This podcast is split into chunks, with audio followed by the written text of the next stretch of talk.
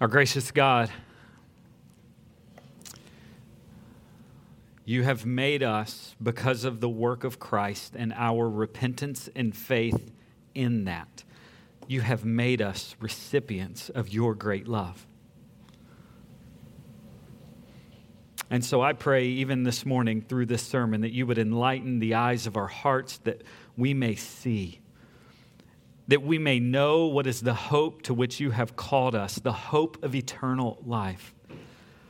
And that seeing that great hope, our hearts would burn to see the Great Commission fulfilled. That we would make disciples of all nations, of all peoples. And so this morning we pray that you would go before us, that you would move us to not just being a people who knows the good we ought to do and doesn't do it. James tells us that that is sin. We want to be a people who know the good we ought to do, who joyfully die to self and do it. And so I pray that you would use this sermon to stir up that type of joy filled and faithful obedience. God, would you help us as we seek to honor you in praying for the spread of the gospel? Help us be a church that longs for that. Help us be individuals that long for that. And so, for that to happen, uh, I'm just well aware that I can't manufacture that this morning. And so, Spirit, would you please, would you meet us? And so, would you take this sermon? Would you allow it to be more effective? As it goes forth, would it be more effective than what's sitting on these pages? For your glory and for our good, we pray. In Jesus' name, amen. In 1857, the North Dutch Reformed Church in downtown New York had fallen on hard times. Immigrants were moving into the area, members were moving out of the area, and the congregation was dwindling. In desperation to, to see things turned around, the church hired a layman to be a city missionary to give himself to the work of visitation and evangelism. Unfortunately, this layman had no experience or training whatsoever.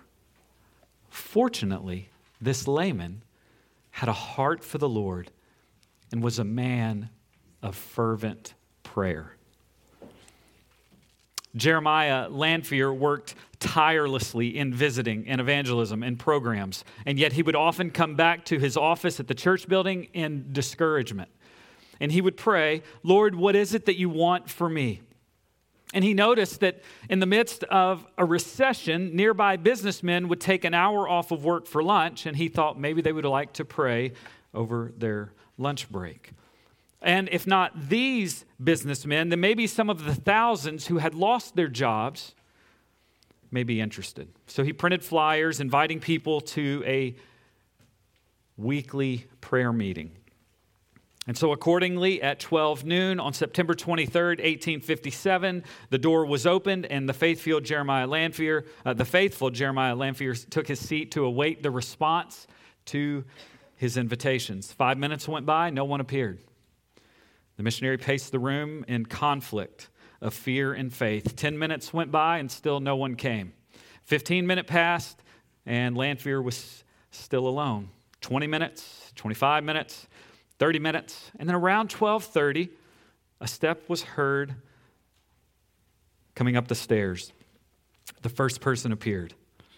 And then another, and then another, until six people were present and the prayer meeting began. The following Wednesday, October 7th, there were 40 intercessors. Thus, in the first week of October, it was decided that this prayer meeting needed to meet not just weekly, but daily. And within six months, there were 10,000 businessmen gathering daily for prayer in New York. And if you were just to follow the scene of conversion across American church history, what you would find is that within two years, there were a million converts added to American churches. Undoubtedly, the greatest revival in New York's colorful history was sweeping through the city, and it was of such an order that the nation was beginning to be impacted and affected by it. There was no fanaticism, there was no hysteria. It was simply people committing to pray. And that's not just a one in a million example. Church history is literally overflowing with examples like this the Great Awakenings, the Welsh Revival of 1904, the Hebrides Revival of 1949, the Kilsyth Awakening in 1839, the Ulster Revival in 1859. These and countless others confirming the example that we see throughout the Bible, confirming that that example didn't go away when the Bible was complete, but it continues even today. As one historian would say, history is full of exciting results as God has worked through concerted, united, and sustained prayer. A.T. Pierson would put it this way There has never been a spiritual awakening in any country or any locality that did not begin in united prayer. God is committed to magnifying himself in answering the prayers of his people. God is committed to unfold his purposes and his plans in response to the prayers of his people. And here's the thing He is God, He doesn't need the prayers of His people, but He hasn't merely ordained the ends, He's also ordained the means. And so we would say, yes, God is sovereign over the end. He's also sovereign and over, uh, over the means. And in being sovereign to see the ends accomplished, He has so orchestrated and ordained certain means that would accomplish those ends. Clearly, the Bible testifies again and again and again that the primary means that God will unfold His purposes, the ends, is through the prayers of His people. Do you believe that? Does Covenant Life Church believe this? Do I believe this? Is there a Jeremiah Lanphier among us this morning? Coming into 2023, I think we realize that there are resolutions and hopes and dreams that we are praying the Lord would accomplish and allow us to accomplish. And here's the thing if we're not careful with good desires, we can move forward in good, God glorifying dreams and yet go about trying to reach those in self sufficient, ineffective ways. I think if I were to ask every member of this church, what is your desire in 2023? I think at some level I would hear, we long to see more people come to know and believe and trust in Christ. And I just wonder do have we made the connection? Justin, have I made the connection between that goal and the means to how that goal will be accomplished. Throughout the last year, our elders have sensed this growing burden for our church family as it pertains to our commitment to and our practice of fervent, persistent, expectant prayer and our faithfulness in sharing the gospel. And I want to be clear, those aren't two separate burdens. It's not we have a burden to pray and then over here we have a burden to share the gospel. No, we see those connected. That the sharing of the gospel throughout church history, even in the Bible, the soil through which that harvest explodes is, is planted in the soil of fervent, expectant, faithful, persistent prayer. And so we began 2023 recalibrating our practices to ensure that our stated uh, beliefs are, match, are matching our actual practices. And particularly, we're thinking about this as it pertains to prayer. And so last week, John set before us both the expectation that we would be praying, but also the pattern for how we would pray. And so this week, we want to take that expectation and that pattern and we want to lay that over a specific burden that we have. And that is that the, the gospel would spread, that people would hear the good news of who Jesus is and what he has done, and God, in great mercy, would save them, bring them out of death, and bring them into eternal and abundant life. And so, do you desire for the gospel to be shared more than ever before in your life this year? Do you desire for the gospel to be shared more than ever before throughout the members of this church? Do you desire for non Christians to be saved out of their sin? Do you desire for unreached peoples to be reached with the truth of the gospel? Do you desire and long for more missionaries to be sent? Do you desire and long for more churches to be planted? If we would say, Yes, Lord, we desire those things, then we must be a church that first commits to genuinely long for these things and to express that longing in fervent, expectant, bold prayer, like praying the impossible kind of prayers, because with God we know all things are possible.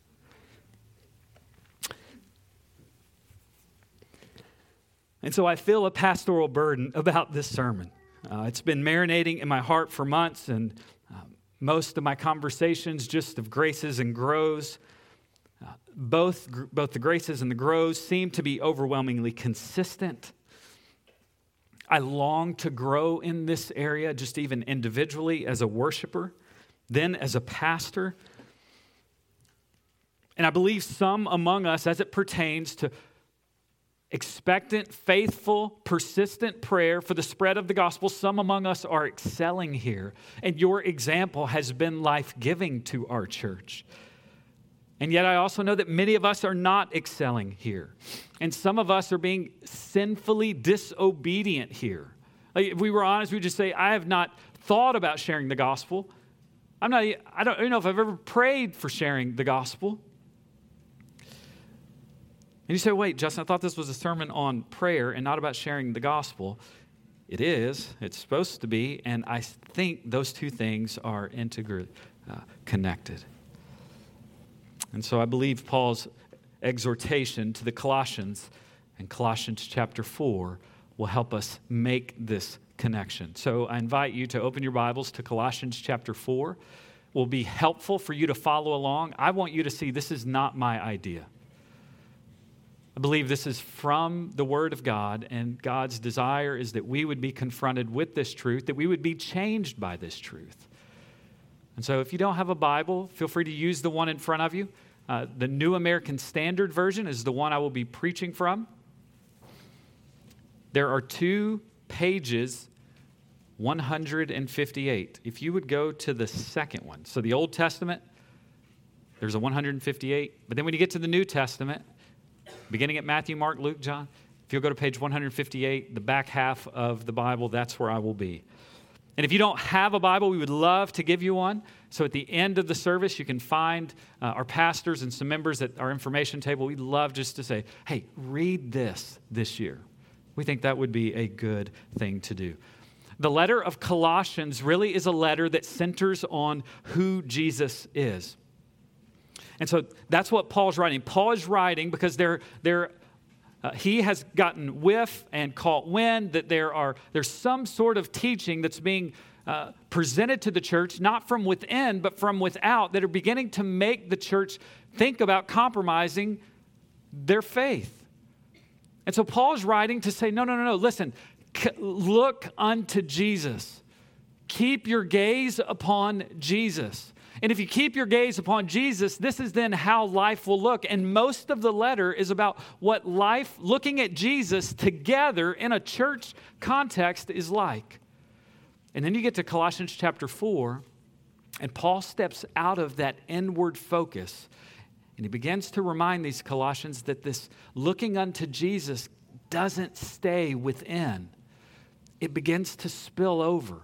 And then you begin to have a burden and a faithfulness to, to start talking to others, to encourage them to look to Jesus. And so this morning we'll notice two main commands, which uh, truth be told, I don't, I it, this may be one main command type of sermon and a quick acknowledgement of the second command. But nevertheless, there are two main commands that we will look at this morning that will serve as sermon points. The first one is this devote yourselves to prayer. Devote yourselves to prayer. We see this in verses 2 through 4. Listen again. Devote yourselves to prayer keeping alert in it with an attitude of thanksgiving, praying at the same time for us as well, that God will open up to us a door for the word, so that we might speak forth the mystery of Christ, for which I have also been imprisoned, that I may make it clear in the way I ought to speak. And so, because Paul says, devote yourself to prayer, I, I, I want to be clear. Paul doesn't just say pray. Uh, Paul isn't merely calling these Christians to do an activity every now and again. He's not calling these Christians, hey, when you hear this read, take time to stop and pray and then go about your day. No, he's calling these believers to make prayer the standard feature in and of their lives. Devote yourself to prayer. Maybe your translation reads, continue steadfastly in prayer. What is devotion? What is to continue steadfastly? One commentator said that devotion is a gritty determination to not give up until God responds. A gritty determination to not give up until God responds. That type of devotion, that type of continuation steadfastly to devote or to continue captures the idea of perseverance. As the old hymn would put it, prayer is the Christian's vital breath, it's the Christian's native air. One pastor would say, as breathing is to humans, so praying is to God's people. He would go on to say, it makes no sense then why so many Christians and churches are holding their breath.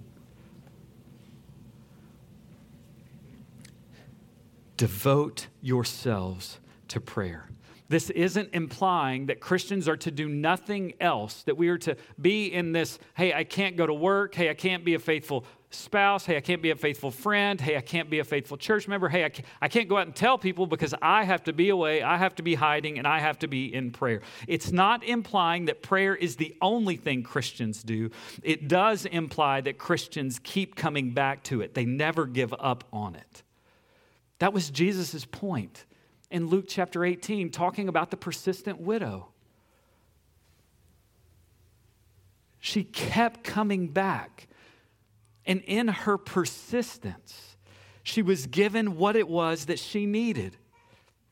And I believe this is such a good exhortation for you and I, who oftentimes find ourselves struggling to be consistent in prayer, to persevere in prayer. And so just assess yourself this morning.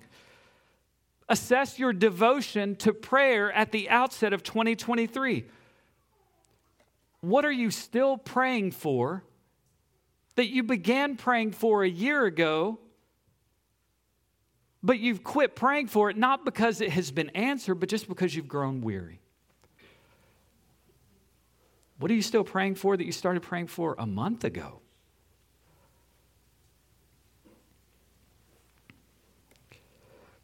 Why have you given up?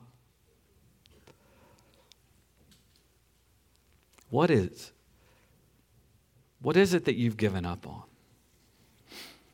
Well, as we'll see in this section, Paul begins to develop how this call to devotion to prayer, to persevere in prayer, has unique application for how we think about the gospel being spread. But Paul doesn't just give us the command to devote ourselves to prayer. He then helps us grasp on how we can devote ourselves to prayer. And look at what he says keeping alert in it with an attitude of thanksgiving. Thank you. keeping alert in it.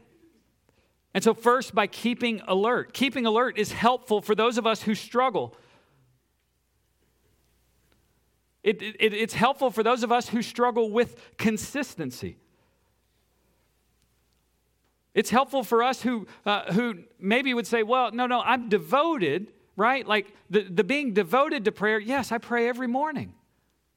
I pray every evening. I pray before every meal. I pray. I, there is a, some level of devotion that marks my life. I think this is helpful that Paul says, okay, not just be devoted, but also stay awake, be watchful, keep alert. You may have the discipline and the routine, but it can be easy for your mind to be elsewhere, to have your heart dulled. You know, the kind of prayer that just sort of mindlessly checks the list off, and it's lacking this watchful mindset of knowing specifically how to be praying. You're alert in your prayers. I wonder this morning if you are alert when you pray.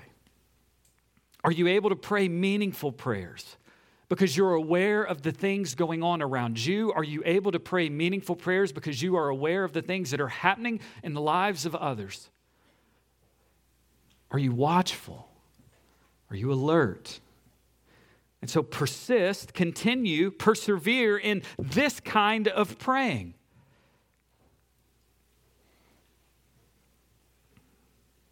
Do you find yourself falling into repetitive ditches in your prayer life?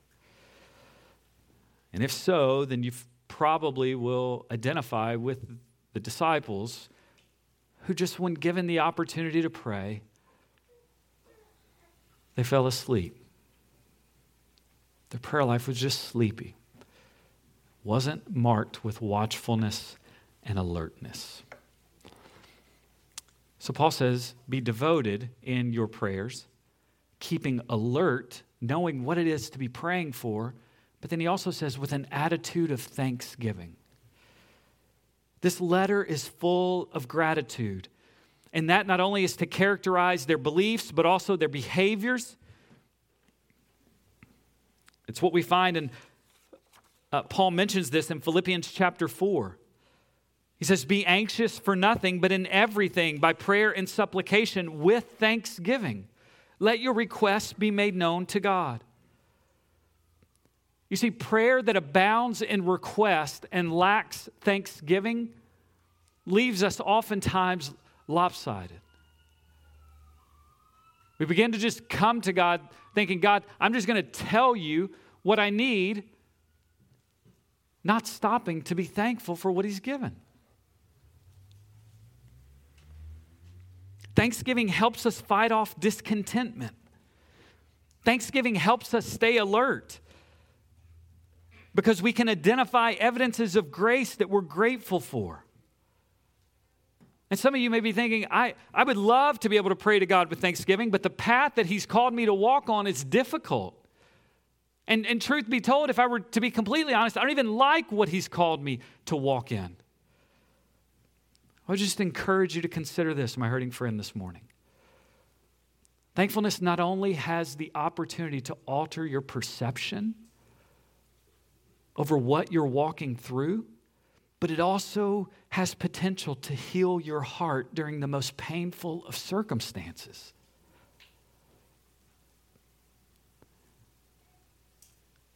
And so maybe you would say, I, I just don't feel like I have much to be thankful for.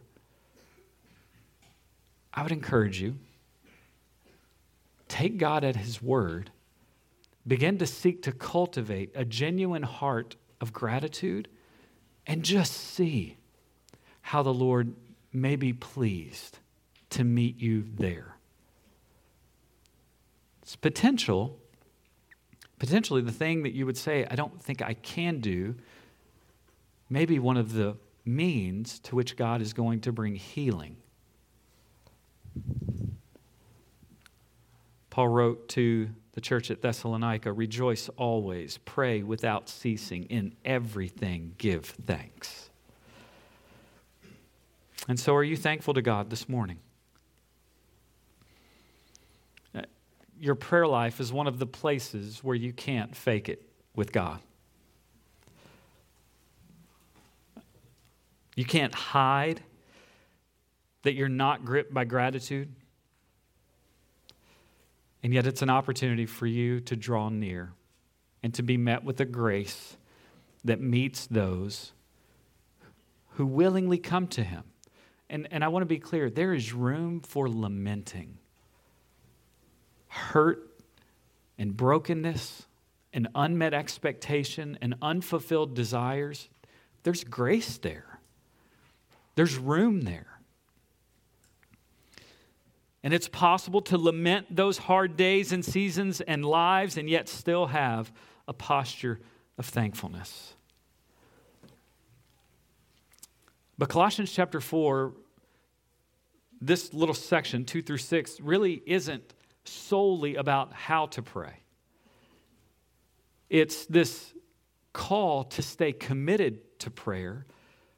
And then Paul gives a directive flowing from this devotion, persist in prayer. And then there's a specific aim that he has. And we see that aim in verse 3. So, the type of prayer we're to be devoted by is seen in verse 2. Verse 3, praying then at the same time. So, this is the content. Paul says that type of prayer is to be poured out for this reason. What's the reason? Verse 3, praying at the same time for us as well, that God will open up to us a door for the word, so that we may speak forth the mystery of Christ, for which I have also been imprisoned, that I may make it clear in the way I ought to speak. And so, what is it that that type of persistent, alert, thankful prayers are to be funneled towards the gospel. That God would open a door for the word, which he then describes as the mystery of Christ. And this is where we see the, the crux of this text. Pray for the spread of the gospel. That, that's Paul's heart here in Colossians chapter 4. Pray for the spread of the gospel. Well, why? Why is it that we would pray for the spread of the gospel? Well, because God is the one who opens the doors for the word to go forth. God is the one who opens the doors for you to speak of Christ. And so pray. Pray then that those doors would open. Pray then that the word would go forth. And just to be clear, as it comes to speaking the words of Christ, to speaking the gospel, the message of who Jesus is and what he has done, your faithfulness is the goal, not your effectiveness. You don't have the power to change anyone.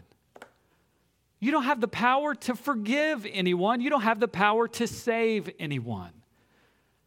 And so that, that should not produce a laziness in us that says, well, we don't have to tell anyone. No, it should produce a faithfulness in us that says we want to tell everyone and we want to be faithful and we want to entrust the fruitfulness to the Lord. God is the one who opens doors. The Holy Spirit is the one who brings someone to conviction of their sin and repentance and faith. It is God, Ephesians chapter 2, who in his rich mercy and because of his great love takes a person who is, who is dead in their trespasses and transgressions and sins and makes them alive together with Christ. The work of conversion is a work of God. Therefore, we pray to God for that work to happen. And if there is a breakdown between our lack of prayer, that conversion would happen. I think if we trace that back far enough, I think what we have to just confess is maybe we don't believe that our prayers matter. Maybe we don't see the connection between praying for conversion and God actually saving. And yet, as we've said, God has chosen to use human means, human speaking forth the mystery of Christ.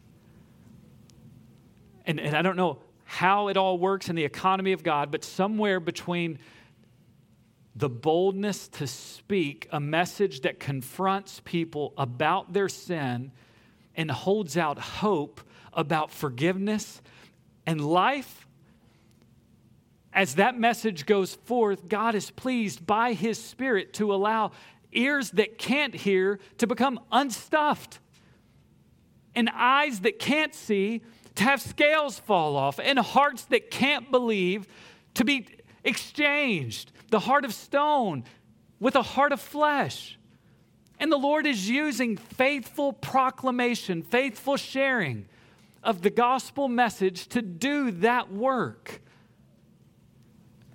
The church throughout church history has earnestly believed this. And it has driven them to bold risk taking. I will do whatever it costs me to get this message out. And man, I just think about my life and I think, Justin, why in the world are you so afraid? Like, why the silence? Like, where's the boldness? Where's the faithfulness?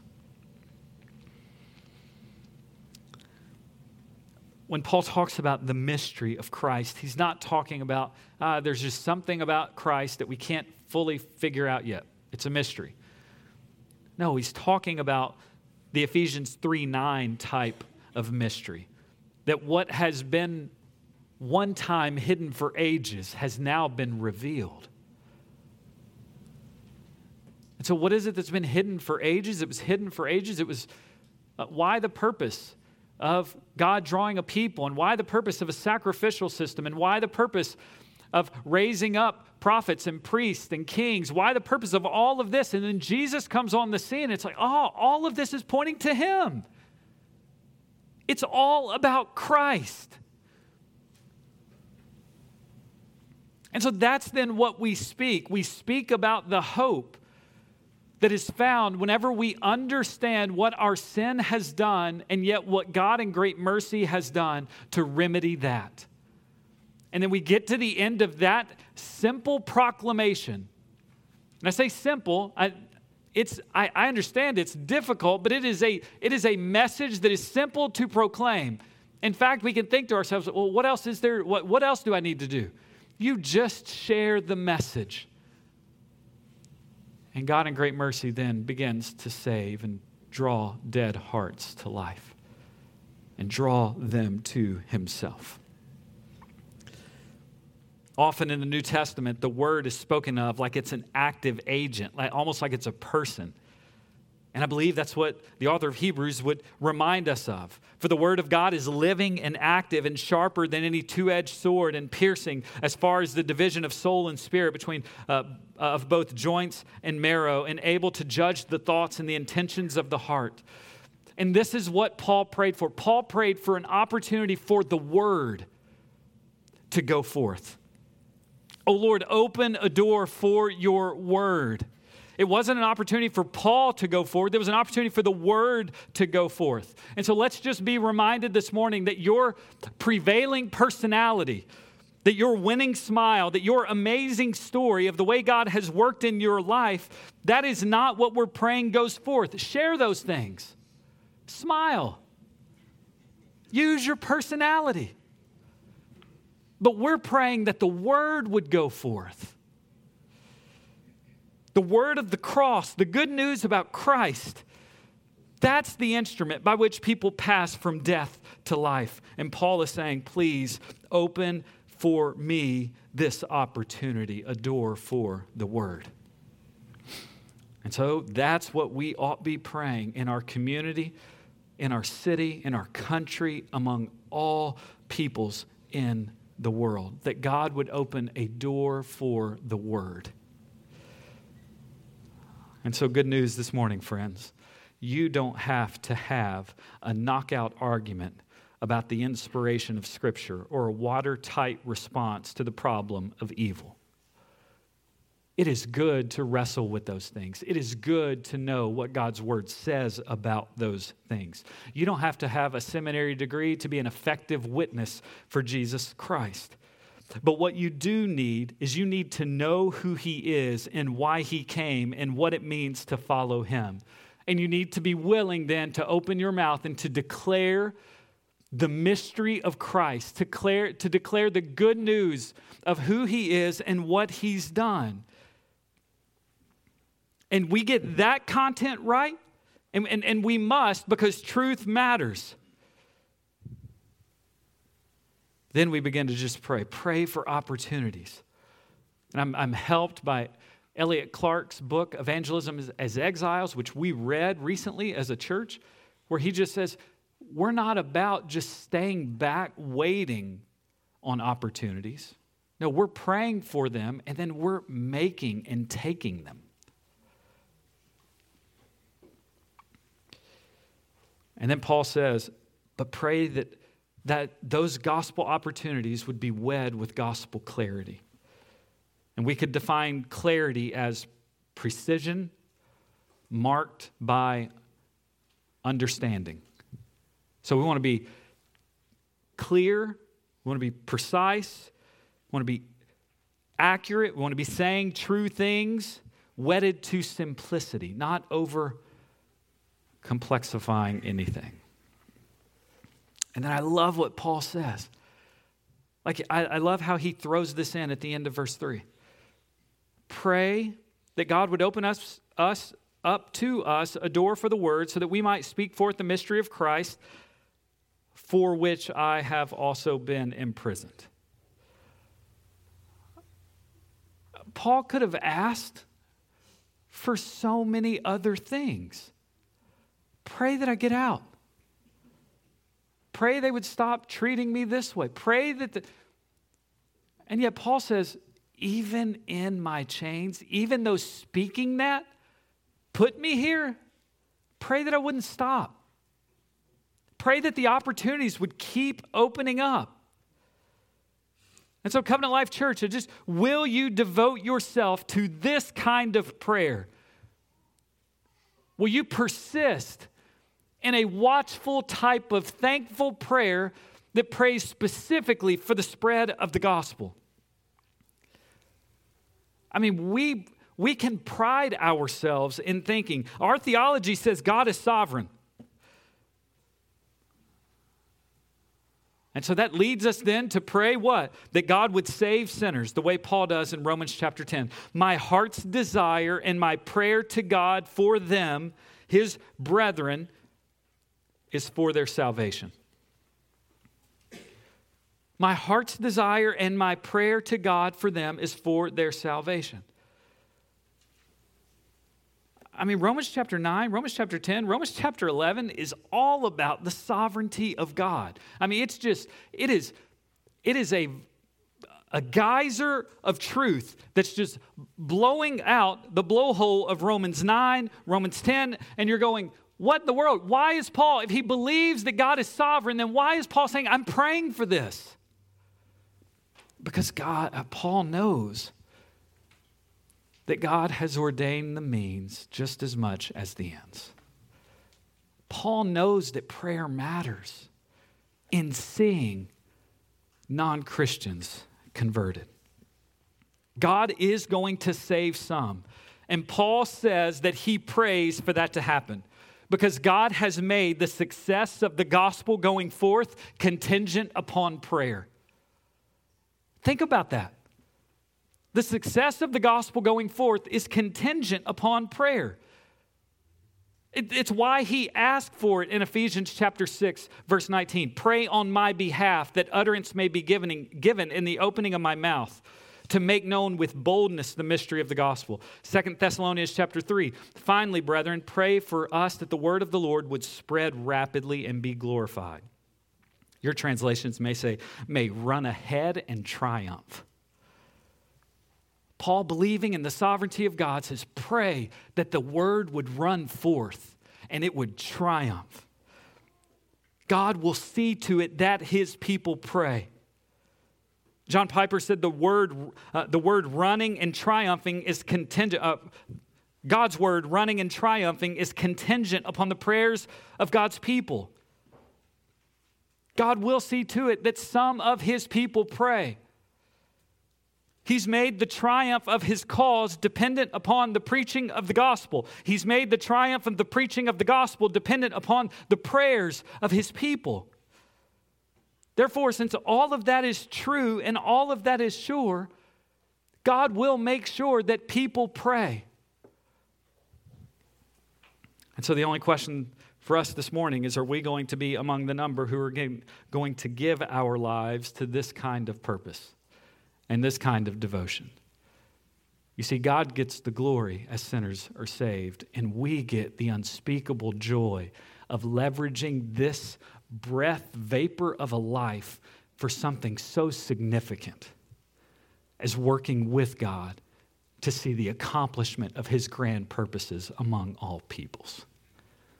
You want to leverage your life well in 2023? Commit yourself to pray for the spread of the gospel like never before. And so, what is it that you're seeking to live for? I mean, what else in your life is going to count that is greater than leveraging your life for this purpose? I'm not telling you to quit your job and to be a pastor, but I am saying leverage your job, leverage your hobbies, leverage your living situation and your sickness and your health, your unmet expectations, leverage everything for the purpose of the spread of the gospel.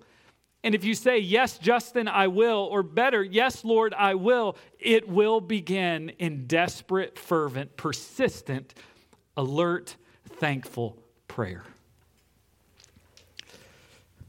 That's the first point. Second point live to proclaim the gospel. Live to proclaim the gospel. We see this in verses 5 and 6. Having asked the Colossians to pray for these evangelistic efforts, Paul then naturally moves to the Colossians' own efforts in spreading the gospel. He calls these Colossian Christians to conduct themselves with wisdom towards non Christians by making the most of every opportunity and that's what verse 5 centers on. It centers this idea of conducting yourselves with wisdom towards outsiders. It centers on a life that's marked by godliness, that would even attract the attention of the world. And so we conduct ourselves in such a way as to where it is clear to all that we are distinct from this world. And as we do that, we're mindful of making the most of every opportunity. Every opportunity. And so I wonder this morning what does your life commend? What is it that your life is declaring about Christ? I love the phrase that he uses. Making the most of the opportunity literally means to buy the time. Because of the shortness of time and the shortness of this life, Christians should spend their money here by making the most of opportunities to get the word through open doors. Covenant Life Church, don't squander opportunities. And Covenant Life Church, let's not be okay laying our head on our pillows night after night after night, knowing that we've squandered opportunity after opportunity after opportunity. This isn't about feel guilty and be condemned in your sin. This is about allow the Spirit, beg the Spirit to awaken your obedience to find joyful faithfulness in sharing of the gospel. Don't waste opportunities. Each day, there are divinely orchestrated encounters to walk in wisdom towards outsiders. At the park, at the pool, with teammates, with parents, with children, with coworkers, with neighbors in every season and every stage of life. If I could just give you homework Maybe you'll do it. What are the present opportunities that you have right now? Uh, perhaps thinking about conducting yourselves and making the most of opportunities. Perhaps you're tempted to sort of get paralyzed and go, I don't have the margin for it. I think if we stop and reflect a little bit, oftentimes we're not needing to create more margin, we're just needing to create intentionality with what's already there. And so, what are your present opportunities? Write them down. Where are the doors for the word to go forth? What are those relationships? Who are those people? Write them down, pray for them. Just, just a few ideas. Share meals with non Christians. Regularly visit the same places so that you can build relationships with the same people. Regularly ask people how you can pray for them. Walk around your neighborhood, and when you see people, ask them how you can pray for them. And if you don't see people, pray for them as you walk by their home.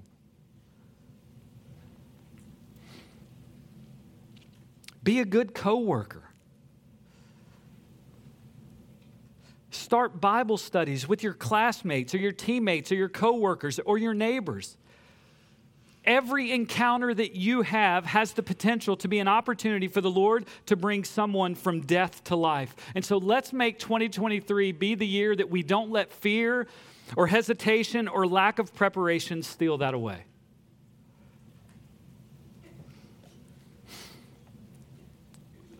I am very well aware that there are some of you that are not yet Christian. You've not fully understood who Jesus is and what it is that he's done. I've also I've been burdened this week just thinking this sermon is so heavily applied and geared towards those that are Christians. What's the word? What's the hope? I, I just want you to know the hope for you, if you're not a Christian this morning, is not to then think about, okay, what is it I can be praying for? How is it that I can sort of get swept up into this kind of religious activity and maybe be okay with God? I just want you to know that is not how you are ever going to be okay with God. Uh, the truth of the matter is that there is an infinitely uh, there's an infinite and almighty and all knowing and all powerful creator God who has created all things for his glory. And yet, you and I, we have belittled his name and his glory. Every one of us, at one time or another, or maybe even currently, believe that our way is better than his way. We question his rule we sort of buck his authority. We fail to give him glory for what he's deserving of. And what's crazy is that we're doing that all the while with the brain that he has created and holds together, and with the lungs that is breathing in and out the air that he has provided. This is the great blasphemy of the universe.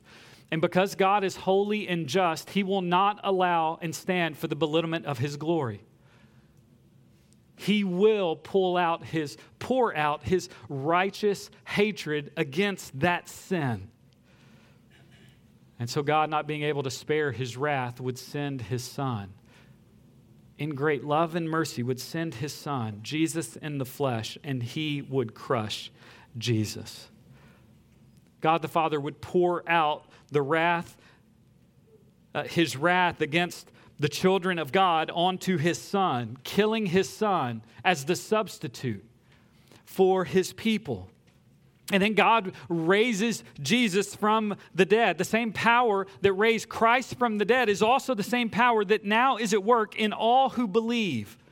And so, the good news for you this morning is not, okay, how do I pray and sort of learn some ways to be okay with God? No, the good news for you this morning is that Jesus has done for you what you deserve because of your sin.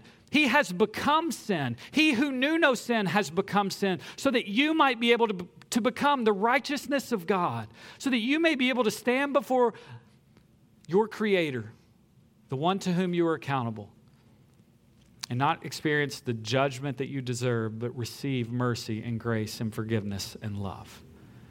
And that's available by turning from your sin and trusting in the work of Jesus alone. And if you are not a Christian, I would plead with you I've been praying for you. You are not promised tomorrow or even 5 p.m. today. Flee to the mercy that is found in Christ. And in order to do that, you must give up your sin. And it would be the joy of anyone in here to talk to you about that. You don't have the power to change. You don't have the power to resurrect anything. But the good news of the gospel is that Christ does. And so, would you be reconciled to Him? In this kind of life, it, it's marked by gracious speech, and Paul develops that in verse 6.